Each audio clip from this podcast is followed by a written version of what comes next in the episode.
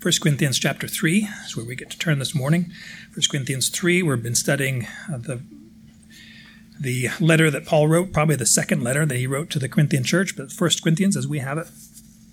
And he has been teaching us about the role of leaders, stewards, uh, servants, teachers, however, in the church, and how they ought to view themselves, how the church ought to view them. Also, he's taught about, or he's going to teach us this time about what is the church and how ought we to con- consider our ministry in it and, and what are we to contribute to the life of the church. Certainly in the Corinthian time period, but also in our you know 21st century time period, what, what are we about as a church? And then next time, Lord willing, we'll see uh, just what is this church anyway? It's not a it's not a club, not a social arrangement. It's not something that um, just we've put together, humanly speaking. No, this is God's intention verses 16 and 17. We'll see next time. But you remember when we did our introduction or getting started into the Corinthian, this correspondence with Corinth, Paul had ministered there and, and all those things. But years before that, over 150 years or almost 200 years, well, 200 years before that, Corinth as a city was destroyed to the ground. It was razed. It was burned to the ground. All the men in the city were destroyed, uh, killed, all the women and children as slaves. And they go, oh, good grief, why'd that happen? What'd they do so wickedly and badly? Well, they got on the wrong side of Rome. And the Roman Empire was, of course, it wasn't an empire at that point, but it was it was uh, a growing state, and Corinth and several other city states in in uh, Greece and Achaia rose up and coordinated against Rome, and Rome said no. They laid siege to the city, they destroyed it, they burned it with fire. They just took, I mean, the full wrath of Rome in judgment upon the Corinthians because of that rebellion, because they had said, these things aren't right. Uh, you had a path to follow, and that path was obeisance or, or submission to Roman authority, and they wouldn't do it. They would have none of it, and so they, they sent that conflagration, that's great burning, which is great for archaeologists. Oh, archaeology loves burns. They love destruction because that means real life is buried in timbers and ash and, and uh, stone and all this thing. A close up image of, of uh, not the actual event, not the actual image, it was photography or whatever. This is an artist's depiction of what that looked like around 146 BC, the destruction of Corinth. Notice fire. Fire was a big element of that destruction, that just elimination of the, the great city of Corinth, which wasn't then rebuilt until another hundred years later. Julius Caesar was the one who gave the order to rebuild one of the aspects of rebuilding a site like that is well, there's not a lot of wood stuff, uh, wood buildings, you know, uh, wood uh, components of buildings that were used, whether the, the roof or maybe some paneled uh, siding in it or uh, window frames or doors, they just don't exist. They don't last through the fire. Here is an example of some pillars, some columns that were preserved from ancient Corinth. You can see the Acropolis of the city behind there, the, the high mountain, because Corinth was both a, a lower city and an upper city, a lot of temples and different things all over there. But the things that remain through a fire are the substantive things, the imperishable uh, metals and uh, the, the stonework and even some precious uh, gems and those kinds of things. That's what lasts. Now, gems and such would be uh, mined and, and, removed from there by various other raiders that come in after the fact. But we see stonework still remaining. Why, why, why are we talking about all this? Because these are the images that Paul uses in this text of 1 Corinthians chapter 3 about fire, well, about building and about fire testing the quality of one's workmanship and even the workmanship that goes into the building of of structures, you know, whether you know, or, or lodging or whatever it might be. And he says, how much more so is the building of the church important? The quality that goes into it, the workmanship that goes into it, the the uh, idea of of investment. What are we what are we adding to this uh, to this building, and how can God be honored and glorified in it? He has been helping us all along here in this this chapter three to have right thinking about the church and our role in it, not just the first century. Now, he talked about Paul and Apollos, how they they worked in it. We look at that back in, in uh, verses 5 through 9. Servanthood, apostles uh, and teachers and so forth are just servants. They don't need to have any special following. They don't need to have any special um, you know, party spirit, or you know, we're not going to walk around uh, wearing uh, slogans. You know, I'm of Paul's party, or I'm of Apollos. That, that, that's so foolish. They're just servants. Uh, they're they're working working in the field, and they they ought not be uh, so celebrated and extolled. That belongs to Christ. That kind of devotion and honor goes to Christ. Well, here in our present passage, uh, verses ten through fifteen, he says, we all, not just the leaders, not just the teachers, but we all need to take very much care in what we contribute to the building and recognize whatever we do contribute to the building is going to be tested, it's going to be evaluated by each other. No, not so much. In fact, he's going to get to that idea in chapter four. I don't even. Um, uh, it's a small thing to be examined by you, any court. In fact, I don't even examine myself. So he has that element. The one who's examining is God, which, okay, that means the stakes are raised infinitely because God knows not just what we did, but why we did it, the motives of our heart, and so forth. So we need to take very good care, great care, uh, knowing that our work, contribution to the building of the church, which is both the process and the structure, the stuff, is going to be evaluated by God. Next week, Lord willing, we'll look at the protection and punishment as God's sanctuary. In other words, it's rather important what goes on in the church and how we consider ourselves as part of the church. Now, both as a local church, but also as the, the corporate, uh, you know, universal church, we, we would refer to it. This is God's sanctuary. Again, it's not a social club. It's not something that, that we put together as a human uh, idea. This is God's design. In fact, it's the one thing that Jesus said, I will build my church, build my church on earth. And so we need to recognize that we need to protect that sanctuary, as it's called here, and also to recognize if anybody takes any action against that church, he will be destroyed. Whoa, this is serious. God is serious about his church. Very much, very much uh, tending to it. So, our servanthood mindset, the, the care and testing that we have, and the protection and punishment. The reward is right in there. Reward either positively or negatively, Paul has been talking about here. So, in verse 10, chapter 3, uh, verse 10 uh, through 15, let me read that text for us, and then we'll look at it more carefully. Paul says, According to the grace of God which was given to me, like a wise master builder, I laid a foundation, and another is building on it. But each man must be careful how he builds on it. For no one can lay a foundation other than the one which is laid, which is Jesus Christ. Now, if anyone builds on the foundation of gold, with gold, silver, precious stones, wood, hay, straw, each man's work will become evident. For the day will indicate it, because it is revealed with fire and the fire itself will test the quality of each man's work. If any man's work uh, which he has built on it remains, he'll receive a reward. If any man's work is burned up, he will suffer loss, but he himself will be saved, yet so as through fire. Paul used that analogy he introduced in verse 9. He says, You are, or excuse me, we are God's fellow workers, you're God's field, God's building. He had been using a very agricultural analogy or illustration in the previous section, but now he, he kind of launches into a building analogy. And so from verse 9, he talks about a building, which can be, again, both the, the, the process of building, we would call it edifying or building up or constructing, uh, versus the other idea of building is the what is actually being built, the, the structure, the the uh, house or or um, whatever it is. And so he says, "You are God's field, God's building." He's emphasizing you belong to God, not me. I don't. I'm just a servant. I'm just a steward. I'm just a farmer, a planter. So Apollos is a water, but you belong to God. Give your devotion to God. And now he says, you have a role to play in the church. And it's not just Paul, it's not just Apollos, it's not just the shepherds of the church, but each one who's in that church has a special role to play. And so he says in verse 10, according to the grace of God, uh, which was given to me. And so he talks about grace, not just saving grace, very important, very foundational, right? We must be saved, be useful to God and the, and the church. But he's talking specifically about a commission, a task that was entrusted to him, and that he is one who uh, has a special role to play. Not to say that other people don't have a role to play. He's going to get into that in 1 Corinthians 12 and uh, the, the spiritual gifts, and that every part is useful in the body. We need to build up the body and all these things. He has a special role to play as a planter, as an apostle, as one who founded uh, so many churches across uh, Asia Minor and into into Greece and built up the church in Rome. Maybe even made it to Spain. Who knows? Uh, well, I guess we'll find out uh, in eternity how what that looked like in terms of his ministry outside of Acts. But he had a special role to play. But he says, "I was given grace, and I did my work." and I recognize that God is going to reward and and, uh, and do different things for me. How much more so for you? Paul says, "I am acting out, fulfilling, obeying God's commission to me, His His task that was." Uh, given to me back in Acts 9, even how that, that came to be. He de- develops this later in other places.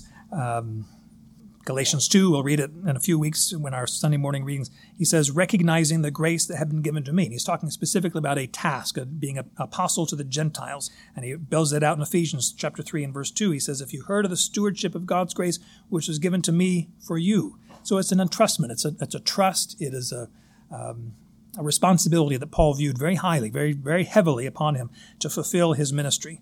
And so he says, I was made a minister later in, in Ephesians 3 and that he says to each one of us, Ephesians 4, verse 7, to each one of us, grace was given according to the measure of Christ's gift.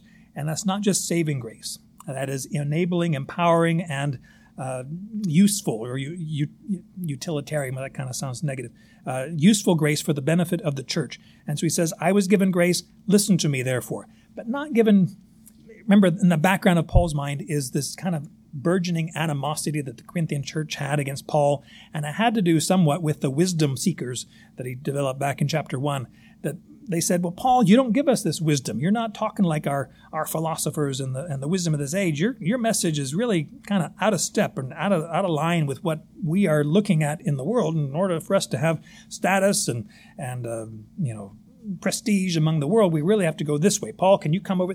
Paul says, No, I'm not going over there. That's foolishness, according to God. I'm going to situate myself right here. I'm going to preach Christ and Him crucified, which was so contrary to what the world celebrated. So he says, I have a special responsibility to play. And he says here in verse 10 again, like a wise master builder, I laid a foundation.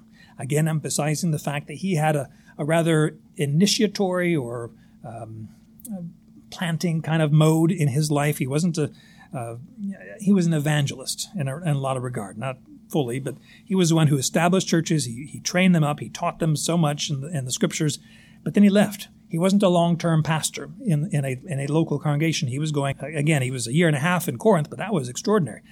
Even more extraordinary is being three years in Ephesus. Other places he was not there nearly so long had a special affinity for the church in Corinth and in Ephesus, of course, from which he's writing this letter back to Corinth. So you see the, the crossover there. But he says, I have a special role to play as a wise master builder. This idea of, of as Paul describes it, being a wise master builder, talking about a foundation, talking about a building, this idea is not new. And in fact, Paul uses it throughout his writings to talk about building up the church and his responsibility there. But it's used even in philosophical discussions. Um, this uh, man, Philo, where'd he go? Uh, he uh, talked about the. Um, the ability or the, the need to build something and have a master builder and to have the um, the uh, the foundation even the the structure on which the thing is laid Epictetus is another uh, contemporary, near contemporary of Paul that, that, talked about this whole idea of wise master builder, foundation building. So it's a, an analogy that people would say, oh, you're trying to talk wisdom stuff, wisdom language. Well, Paul says it's true and it's right. And he says, I am a wise, building on that whole idea. People over here, they think they're wise, but they're not according to Scripture. I am the one who's acting built on God's foundation and uh, ministering in his in his word we see that he describes himself as a master builder. This is the word in Greek, it's architect. And we think, well, architects don't build. I don't think I've ever seen an architect raise up a hammer or a saw or anything. But in that age, the architect was, again, the master builder, the one who is the, the ruler. We talked about this Wednesday night. Arch, the part of architect, arch is what we see in other words like arch, archbishop, arch enemy, um, whatever archipelago. I don't think that's the same thing, but uh, it has to do with a ruling or a head kind of person. And so he says, I'm the one who's over. I'm kind of directing the calls. We might consider it more, in our words, not so much the architect, but the general contractor who works with the architect, I suppose. But a general contractor, the chief engineer, one who is is uh, directing other workers in different places, which you see Paul does so much. He has coworkers. He talked about Apollos being a coworker, but when you get to excuse me Romans 16, and realize what? Paul you know so many people. You know all these and you know them by name and by situation and by their mother and all the situation. Paul was a great organizer of people. Mobilization man. so he, he says that's how i view my work. I'm a master builder. I do it with wisdom. I'm doing it to honor god. And so we see this this rulership aspect the tech tecton or tech the tech part of that word has to do with a builder the one who constructs stuff and so he is the one who is, is leading in this whole thing. And he says, What did I do with, with my stewardship? I laid a foundation. Well, that's rather important. To, to, when you're going to be building a building, you need to Isn't that interesting how you can use that same word in different ways? Building a building. English. Wow, it's wonderful. Glad I learned it as first language.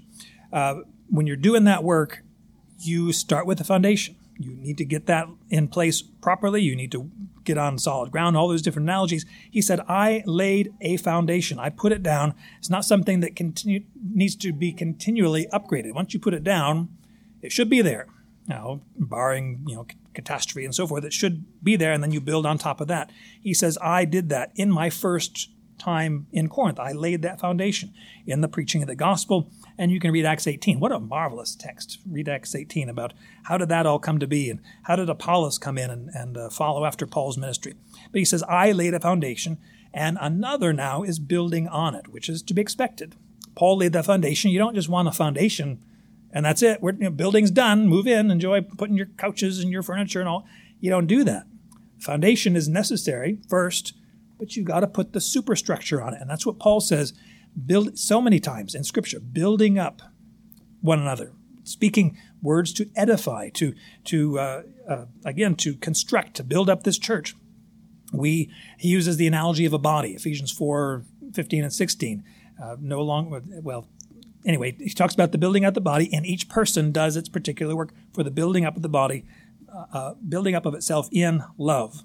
So we love, we serve, we meet needs through the course of this, but it's based on that foundation we have. And he's going to define that foundation in just a moment. But he says another is building on it, which is to be expected, right? It's not Paul is not angry that somebody somebody's taken over his work. No, he's very thankful, expects it. He wants that work to be done. But be careful how he does it. By the way, I don't know that he's referring here uh, to Apollos, this another person. I don't think he's referring to Apollos. Apollos had been there in Corinth right after Paul's ministry, but then he left. In fact, if you look in uh, 1 Corinthians 16, I think it is, uh, there is a phrase that uh, Paul is describing um, Apollos coming back to Corinth because he's not there now. In fact, it's probably that Apollos is with Paul in Ephesus at the time. So, anyway, he's not the one building on that foundation now. It's people in the church, people in the church in Corinth at the time that this letter is being written, which are leaders, which are just regular folks in the congregation. People are contributing and building on that foundation which Paul had laid. But he says here, each man, each person, it's not specific to, to males here, it's just each person must be careful how he builds on it. The contribution we make. There's a foundation what are you adding to this foundation? You know, if you were to add into fo- the foundation uh, something, you know, you started building with Lego bricks instead of gold, silver, precious stones. You, you said, well, I'm going to do some, I, I, like Lego. It's great. And we can, man, that's a lot of Lego. But hey, it'd be delightful. Or you, you start introducing, um, you know, I'd really like to introduce, uh, incorporate um, used automobile parts and just whatever, just into the wall. We'll just set it right there and then we'll deal with it. No, be careful what you're adding to it. Make it appropriate to the foundation. It can't be something that's totally off the wall, if you don't mind the pun. It needs to be something that fits in with the thing because there's going to be an evaluation. And it's not just a, a shaking kind of an evaluation or a blow test or something. This is going to be a fire. It's going to be a fire. This is going to be a conflagration. Be careful how uh, one builds on it. He doesn't say who builds on it, because we all have a responsibility to build up, edify the church. But be careful how you build. What the emphasis is on the the manner that it's done, even on the motive to some degree. You know, why are we doing this thing? Are we doing it for our own selves, um, or or not? Although you have to think of a, uh, Philippians chapter one when people are preaching go- the gospel of Christ out of uh, enmity, trying to provoke Paul while he's in prison. And he says, I don't care. I don't care as long as Christ is preached. That's what I that's what I'm about. That's why I'm in prison. And that's what that's what I want to happen. But be careful how we do it, both the, the manner, the motive, and uh, the the, uh, the method. In other words, God has written for us what is appropriate to contribute to a local church. And we've talked about it on various occasions.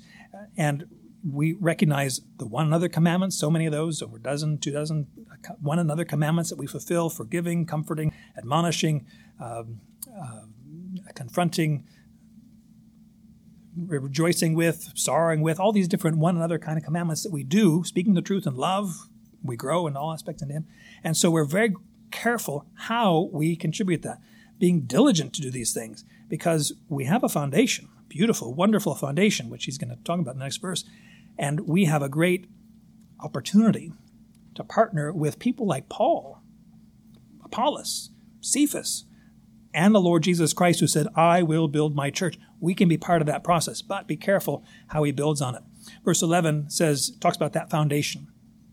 And it says, No one can lay a foundation other than the foundation which is laid, which is Jesus Christ. Now, this is a comfort because we don't need another foundation. If the foundation, as he says here, is Jesus Christ, we don't need to look anywhere else. He is the sufficient Savior. He is the one who answers our greatest need, and that is forgiveness from God. He is the one who established that. He's the crucified Christ, after all. He's the one who died in our place. He is the one who has become, as he said back at the close of chapter 1, verse 30, he has become wisdom to us from God and righteousness and sanctification and redemption. Christ is that foundation. Christ is what we need, who we need. And even this, this idea, our, our foundation is not in a, a, set of doctrines. It's not in a set of political beliefs. It's not in a set of uh, standards of you know, homeschooling or, or anything like that. We are based on Jesus. That is our bedrock. That is our foundation. That is where we rest. And everything that is built on top of that needs to fit and, and coordinate and cooperate with who Jesus is, his person and his works. He says, No one can lay a foundation. It's not to say that people haven't tried. Can you imagine how many people have tried to lay a foundation other than Jesus? Or maybe it's Jesus and. Well, Jesus and nothing. You don't need to add anything to Jesus. You, it's like air and, and uh, air. You need to add more to air. Just just breathe. Just enjoy what God has provided. That's a poor analogy, so never mind that. But Jesus is the one, our sufficient, uh, fully satisfactory foundation. Don't need to augment. Don't need to add on to it. Uh, and even we do that sometimes. We add on to a house. We have another foundation and so forth. But He is the sufficient he can carry everything upon himself. We don't need to say, well, you know, Christ is good for this part of my life, the salvation, the spiritual stuff. But over here, I, need some other help over here, and I'm going to, um, you know, sink my roots deep and build a foundation over on this other stuff. Wait a minute. You don't need another foundation, and not just for the church. I mean, just for the church, but for our personal lives. Christ is that foundation, and not just the truth about Christ, but Christ Himself. In other words, when we get to 2 Timothy chapter 4, Paul says, talking about the crown that he expects and so forth, he says it's also for those who love his appearing. Well, I love his appearing because of all the stuff I can get. No, you love his appearing because he's coming. Christ is coming. He's the Savior. He is the one that we long for. He is the one that our whole lives are built upon. Christ is that foundation. To love the person, not the, the gifts that he brings, not the privileges, not the connections with other people, but Christ himself. He is who we're about. And that's again, Paul is directing the people, the, the troublemakers in Corinth. Don't be so fixated on people on this earth, Paul and Apollos and the be focused on God, the Lord Jesus Christ, and the proper ministry of the Holy Spirit. He'll get to that later in, in his letter. So he says, No one, no one, again, not to say that people haven't tried, but no one can do this thing. Uh, building up a foundation other than the one which is laid. Jesus is that one who has been set down. He is the one who's in place right now.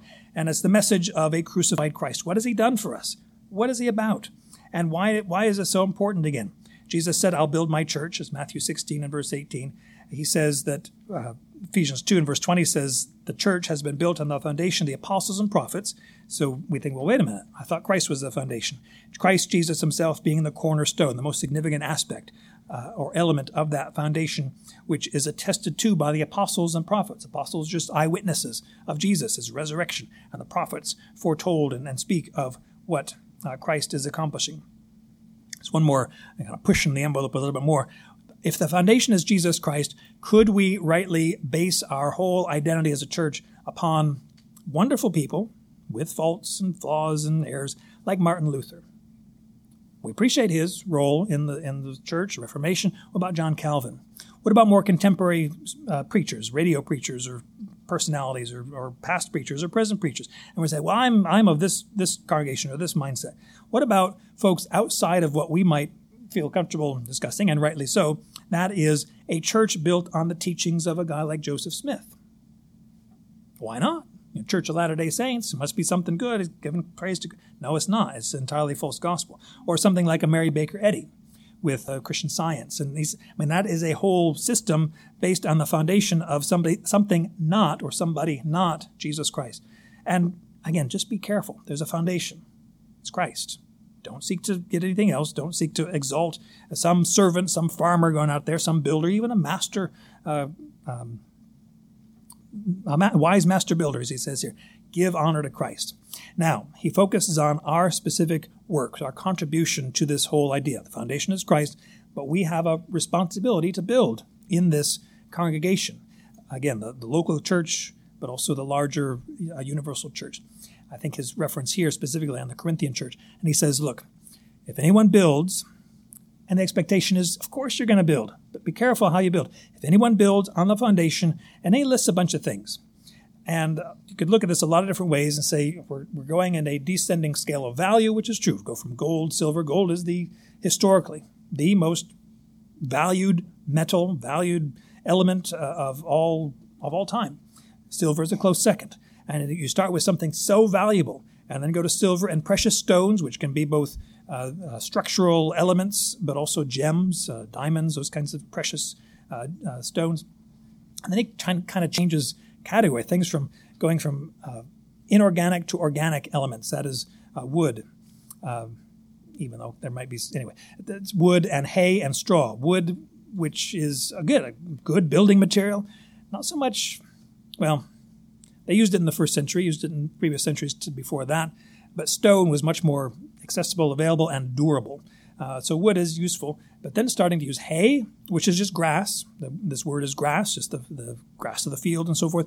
And then straw, which is dead grass. You cut off the good part, and then you have the straw. What are you going to do with that? Now you can make bricks, right? Mud bricks. It's all about the the Israelites in, or the sons of Israel in Egypt, you know, had to go out and find their own straw and to make their mud bricks. But I don't think this is even mud bricks. This is just straw. So you're going from gold, silver, precious stones, wood, hay, straw, or stubble, as we might have it translated. I don't think he's really emphasizing the idea of the, the descending value, even though that's obvious here, descending value. But he is emphasizing the fact that there are some of these elements which are imperishable and some that are perishable. There's some that will last through a fire, and some other things are going to be burned up. That's the analogy. That's the, the lesson that he builds uh, in these subsequent verses. And so, if anyone builds on the foundation with these different these uh, precious stones, these this gold and, and, silver and the other other things, um, just know that your work is going to be tested your contribution is going to be evaluated not by each other. I mean, yes, we, we like to cast judgment on one another and say, well, you shouldn't have, you should have done it that way, or how, you know, what, what were you thinking with that? And we, we do that, and some can, it can be helpful, and we want to challenge and provoke one another onto love and good deeds. But sometimes we miss the mark. We don't, we don't appreciate what they did or the motive, or we question things. But God is not confused. God is not hoodwinked. He's not uh, you know, we can't stonewall him, if you don't mind, again, the building analogy. He is the one who knows exactly what's going on. The, again, the motive of why we did it, the method that we used, the manner that we used it, uh, the, the intention or the, the, the, what we were wanting out of it. And he says, you're off base. You, you didn't, I mean, yes, you contributed. It was hay, maybe wood, but definitely it was, it was perishable, combustible material. You should have done it this way. You should have contributed in a more lasting kind of fashion. Be careful how we do these. The, this list of materials, by the way, also, especially the gold, silver, precious stones, has to do in relation to rather palatial buildings, both uh, King Ahasuerus' building back in Esther, um, chapter 1, I think it was, where it describes these different uh, stones and, and um, either precious stones, probably in that context, is Esther chapter 1, verse 6, uh, has a pavement of porphyry, marble, mother of pearl, and precious stones. Also has to do with describing the temple, temple of God under Solomon and how he built it. And this is this is perhaps an interesting idea with not just the gems, not just the diamond kind of nice stuff like that, but actually large precious stones of building materials. First Kings chapter 7 not talking about the temple, but talking about Solomon's personal residence. He says all these uh, things that he talks about, 1 Kings chapter 7, verse 9, all these things were precious stones of stone cut according to measure, sawed with saws, which you don't do with gems. You, you don't use saws to cut those things, you use other material, other manner. But This is this is limestone most likely. Limestone is very prevalent in in uh, Judean hill country. But they sawed with saws inside and outside, even from the foundation to the coping and so on the outside of the great court. Foundation was of precious stones, even large stones, stones of ten cubits, which is fifteen feet or so, and stones of eight cubits. So I mean twelve feet. So it's wow, these are big, not gems. These are big things. Above were precious stones, stone cutting to a measure, and cedar and talks about all the different courtyard cut stone and different things. So it's not just gems; it is the, the what we saw with the pillars, the things that last after a fire and even after an earthquake. And he says, "Be careful that what you contribute to that congregation, to that body, to that building, will last for a long time." Well, how are we going to know what that is? Well, we have a saying around here. We say we minister the word of God. That's ministering the word of God, speaking the word of God, and not, uh, as Paul said earlier in chapter 3, not getting so much in a party spirit where we are just acting like babes. Saved babies, but babes, just mortal human mindedness that is not advancing. We become uh, full of discord and dissension and, and uh, uh, thinking of myself, you know, puffed up. He talks about later, knowledge puffs up, but love edifies. And so being very careful to think less of myself and more of other people, and being very diligent then to speak God's word. You think, well, I don't know what to say. Read God's word, speak God's word, bring God's word to that moment of need, of that time of rejoicing. You know, direct the glory back to God. Bring God's comfort right down to that situation. Ministering God's word, because bringing in uh, philosophy or I think or my opinion is this, nah, wood hay stubble. That, that might be helpful, might be look good, it might be whatever but in terms of a lasting impact upon other people in the congregation, we want to make sure we share God's word, share it lovingly, share it with purpose and, and uh, deliberate intention, but share that word nonetheless. He says, if anyone builds, which everybody does, contributing one way or another, which by the way, everyone is a theologian, not just Christians, every person in this world is a theologian, has an understanding or some kind of set of beliefs about who God is even if they say there is no God. Well, that's a, that's being a theologian, maybe an off theologian, but but somebody who, who has a definite set of doctrines about God. We also are counselors. We are those who extol what we think is right and denigrate or demean that which we think is evil or bad or, or substandard. And so we're all theologians, we're all counselors. The question is, how sound is our theology? How sound is our counsel? How based upon the, the, the foundation of Christ Jesus is our teaching, our word. We want to be very careful to build on the right foundation with what is the proper building material, and that is God's word. He says here, each man's work will become evident. Oh man, I thought we were going to, you know, I thought this was a group project and we could all just kind of get in together. Each man's individual work. Remember how he said it back in uh, verse 8 each will receive his own reward according to his own labor. I think, oh, you mean I have to do something after all? I thought, you know, I'm part of a great church, but I would I just wish that, you know, God judges each person. What are you doing to build up? How are you building up on this congregation, uh, uh, uh the church at large, even? Each man's work will become evident. And we thought, oh, but I thought, you know, I thought I painted over it pretty well. It looks like gold, right? It's not gold. All that glitters is not gold. And so we want to be careful to have that review in mind. Each man's work will become evident it is something that uh, the phrase "time will tell," and we see this a lot of times in Scripture. Even, for example, uh, 1 Timothy five, talking about appointing uh, further elders, pastors, overseers for the church. He says, uh, 1 Timothy 5, verse 24 and 25, the sins of some men are quite evident. Here's our word evident, going before them to judgment. In other words, you look at a person, you know, oh, that's not the right person because it's quite evident. For others, their sins or their inadequacies, inadequacies or just their issues, they follow after. So sometimes it's obvious that's not a right pick. Other times, boy, time will tell, in other words. And also, good works are quite evident, and those which are otherwise cannot be concealed. And so, again, time will tell. The proof is in the pudding. Uh, and this is even an eschatological or end times kind of reference. Sometimes the review, the, the final testing and analysis is not, does not occur in our lifetime.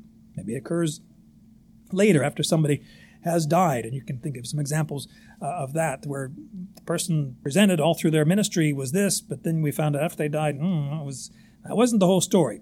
It became evident. Well, how much more so when Christ comes and he judges righteously and he judges the thoughts and intents of our heart? Whoa! Each man's work will become evident. Uh, we want to make sure that we are prepared for that final review. And again, thankfully, and he mentions it here, for Christians, it's not a final review of you're going to heaven, you're going to hell, but it is a review of reward. It is a review of, of uh, as it says here, um, that, where am I here? Uh, he says, uh, He himself will be saved, yet so as through fire, verse 15. So there is there's no question of, of the salvation, but definitely you're going to smell smoke as, as you come through there. That's why you want to build with that imperishable uh, stuff that he uh, presents here in verse, verse 12. Be very careful of what we are building on or building with. Each man's work will become evident, he says. Why? Verse 13, for the day will indicate it. What day are we talking about? We're talking about Sunday when we get together and we can look at each other. No, do you know Sundays are probably, I, maybe I'm overstating it, but one of the most deceitful days of the week. You think, oh, did you just say that? Because we come and we're all dressed up and we have the churchy face on and we talk spiritual stuff and we are hiding behind that sometimes. I'm not saying everybody, but as one person said, I'm not talking about you, I'm talking about the person beside you or behind you. It's just we all can do that. We can all hide behind things that and uh, things are just falling apart in our lives or or maybe we have this great news that we're too embarrassed to share because we don't want to sound like we're share life with one another and and speak and, and engage Sunday can be very deceptive, very deceitful, and we need to have authentic relationships, talking with each other and, and uh, asking for prayer. It's not like we are perfect uh, and we've uh, got it all figured out. We need help. And so we need to help one another. Anyway, the day is not just a Sunday. The day is when Christ comes, that day. The, the day of the Lord, the day of Christ, the day of the Christ appearing, the day when every knee will bow and every tongue confess, the day that there is going to be review and even the great white throne judgment, but even before that, the Bema judgment for Christians. I think that's what he's referring to here. That day will indicate what is going on when Christ comes to judge and to separate, uh, uh, well, the wheat and the tares, the sheep and the goats. That's the great white throne kind of thing. But the, the Bema evaluation of rewards and what's going on. The day will indicate it because it is revealed with fire. Now the question comes. Um, what's revealed with fire? Is it the day or the works? And it can go either way. I would probably tend toward the idea that this is the um, the day. The day is coming when Christ will be revealed with fire. Remember how it talks about the flaming sword or the flaming angels. Uh, the the Christ will come in in a, a, fire of glory. He's Malachi even talked about this. Who can endure the day of his coming? Who can stand when he appears? For he is like a smelter's fire and like fuller's soap. He's going to refine us. He's going to have this fire in his coming to evaluate everything according to that uh, kind of a test. Uh, fire, as it is described here, is both a purifying agent, let's talk about that, uh, purifying uh, different materials, even in the course of talking about leprosy back in Numbers, talks about using a fire. Uh, everything that cannot stand the fire shall pass through water, but fire should cause some purity, and that has to do with the refining process. But also, probably predominantly, fire is used as a testing uh, and judgment, either testing and reward or testing and then uh, destruction. Uh, and so much in Scripture is describing that. Uh, glory, uh, under his glory, a fire will be kindled like a burning flame, Isaiah 10 says. And other places, again, where fire comes. Remember how fire destroyed Sodom and Gomorrah. And Jesus even said, um, well, on that day, Lot went out from Sodom, and it rained fire and brimstone from heaven. That was a destruction. That was a condemnation because they were tested and found wanting. It says here, the fire, excuse me, the day is revealed with fire, and the fire itself will test the quality of each man's work. And it's it's the, the nature, it's the essence of that of that work. It is that uh, contribution, that durability of the building material we use and the contribution we make to the church he says the, t- the test will test the quality, the fire will test the quality of each man's work, each individual one. And then he gives two situations here in verse 14 and 15, and we'll be done here. Verse 14 says, Positively, if any man's work which he's built on it remains after the fire, understood, he'll receive a reward. Okay, so there's one situation, one possible outcome. The fire comes, sweeps through the whole thing. If any man's work, any man, woman, boy, girl, in relation to the church, if that work, that that uh, participation, that offering, that uh, participation, partnership in that work remains, good. But after a fire, can you imagine? I mean, if things, if a fire were to sweep through this building, uh, I don't know how much. Well, thankfully, there's a lot of open space, but uh, I mean, there's some metal uh, structural members, but a lot of this stuff is going to be burned up. The chairs. Uh, hopefully, we will evacuate. By the way, exit doors in the rear. But if if fire was to, was to come, we would see what was durable, what was permanent, what was lasting. If any man's work which he's built on it remains after that fire, that conflagration going on, he'll receive a reward. I think, well, I don't deserve a reward. I'm not doing anything. I'm not contributing anything out of my own self. It's God's word. It's God's power. It's God's spirit. God only is the one who can make changes in, in my life and other people's life. It's a gracious gift. Of course, you don't deserve it. It's the whole point. Give glory to God. Give thanks to God. But do your work. And even God is so gracious not just to, to save us and to bring us into his presence and heap on us every blessing. I'm going to give you a reward. What's a reward? Well, other places he talks about uh, a crown of righteousness. First Timothy 4 talks about that. A, a um, later in, in 1 Corinthians 9, he's going to talk about a corruptible crown that athletes go after in the Corinthians or Isthmian games. But he says we are pursuing an incorruptible uh, uh, crown or, or um, laurel kind of wreath on your head. He says we are looking for that reward based on obedience to God's message. It's not anything that we deserve in ourselves, but partnering and just just doing what God said. Do you know, isn't that wonderful? Just doing what God said. God will say, Well done. It's not even the extent to which we do it because God gives different platforms to different people. You know, I'm just this person or I'm just this person. I have different uh, capabilities and different uh, audiences or however you want to say it. But God says, well done. You fulfilled what I wanted you to do. Ephesians 2.10. Who's the one who made all these works for us to do? God. When did he do it? After he knew what we were like? No. Before the foundation of the world. He created these things beforehand that we should just just walk in them, just do what He's entrusted to us to do, do our part and leave the results to God. He will receive reward if our work is appropriate to the foundation. It's built on what, what God has said. The contrasting example, though, in verse 15, if any man's work is burned up, hmm, well, that's a frustration thing, isn't it? That's a disappointment. I thought this would last. I thought, you know, my my car parts or my my Lego bricks would last in this whole thing. No, no even if you meant well, you, you, weren't using the right materials. You weren't doing it in the proper way. How you build is very important. If any man's work is burned up, again, any man's contribution, any man's uh, labor and, and uh, um, thing is going on and it is consumed by fire. There's an interesting thing in English language. I don't know if it's in other languages too, where we talk about burning up and burning down. You ever use those different things? And we it was burned up or it was burned down. And think, what's that about? I'm not going to get into it, but it's only it's not there anymore. It's gone.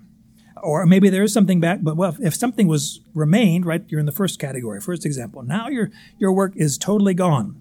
You're going to suffer loss, obviously. There's going to be uh, not just the the um, loss, the abandonment of what you had contributed to the church. It's, it's not there anymore. Like a huge hole is there, but also there is part of that suffering loss is uh, punishment or shame or a penalty that is applied. And even in a building, uh, you know, a house or, or building construction model, there are different penalties that apply if, if a contractor doesn't do something in so many, you know, by whatever time period or according to the standards, and there's a penalty, maybe a discount or, or something that's going to be applied. Paul says, yeah, if, if your part burned up, you're going to suffer loss yourself and probably have a penalty, a fine, a shameful kind of situation going on. Jesus said, Matthew 16, What will it profit a man if he gains the whole world and forfeits his soul? There's the idea of loss, of suffering loss, and a shameful thing. What will a man give in exchange for his soul? We want to be very careful to recognize, wow, something is at stake. Not eternal salvation, but this, this idea of, of rewards. You're going to suffer loss, but he himself will be saved yet so as through fire. Uh, another way to understand that is he he's saved. There's no question about that. No question, because the salvation is not dependent upon our works. It's based on Christ's work.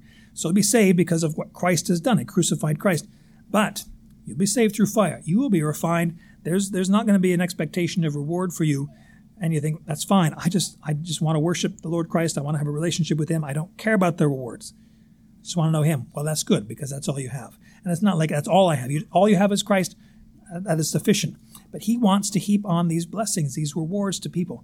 You'll be saved, yet so as through fire. Uh, saved by the skin of your teeth, saved and you're rescued at the last moment, uh, like a brand that is, is snatched from the fire. This is the idea here.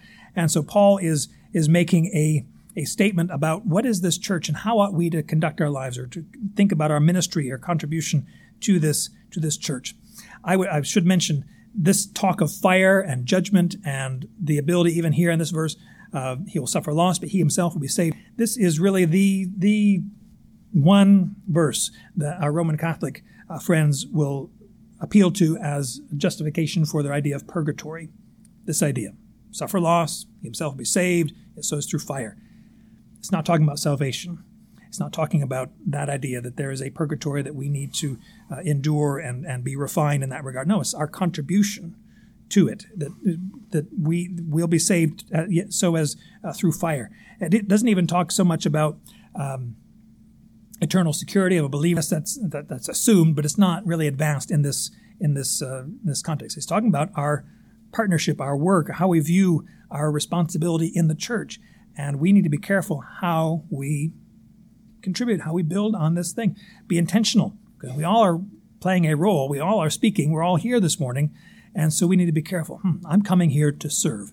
I'm not coming, you know, what did I get out of this message today? Or what did I get out of this this worship? You know, I didn't put a fire in my belly or whatever. How did you serve? How did you build up? What kind of materials have you brought to the table to build up this, this congregation? Not numerically, God's going to take care of that, but but maturely, uh, spiritually in our in our lives? What, how do we see God at work? How are we building each other up on our most holy faith, which is centered, founded on the Lord Jesus Christ, honoring Him? I mean, we can honor, we can love one another, but honor ultimately goes to our Lord Jesus Christ, who has loved us and gave Himself for us. Give our devotion to Him, speak His word to another, and look for His reward. Our Father in heaven, we're so grateful for your message, grateful for your uh, reality, your truth. And it's not like there are multiple realities or multiple truths, but your truth is the thing. Help us to live our lives individually before you in that regard, but also to be very careful how we build on how we contribute, how we work in this congregation and in the church at large. Please help us to speak your truth. Please help us to be totally uh, given over to your perspective on things. It's so easy to go after the things of the world and try to fit in and, and try to be uh, to make an appeal to the, to the world, and yet your word changes lives. It changes our perspective. It is the only lasting and true foundation upon which we can build our lives and build our identity. Please help us to be faithful to you until the end. We pray that your fire of purification, your fire of judgment, even, would come soon. Uh, if, and if judgment has already come uh, to the household of God, then whoa, what's going to happen to unbelievers? Your judgment is right and just, and we rejoice in your holiness. We rejoice in your righteousness. But wow, it really makes us even more thankful for Jesus, who died in our place and took the penalty of our sin upon himself so that we can be free from that. No fear of judgment, no condemnation before you, but only of your grace upon our lives. We pray that you would save and sanctify each one here for your good pleasure. We pray in Christ's name.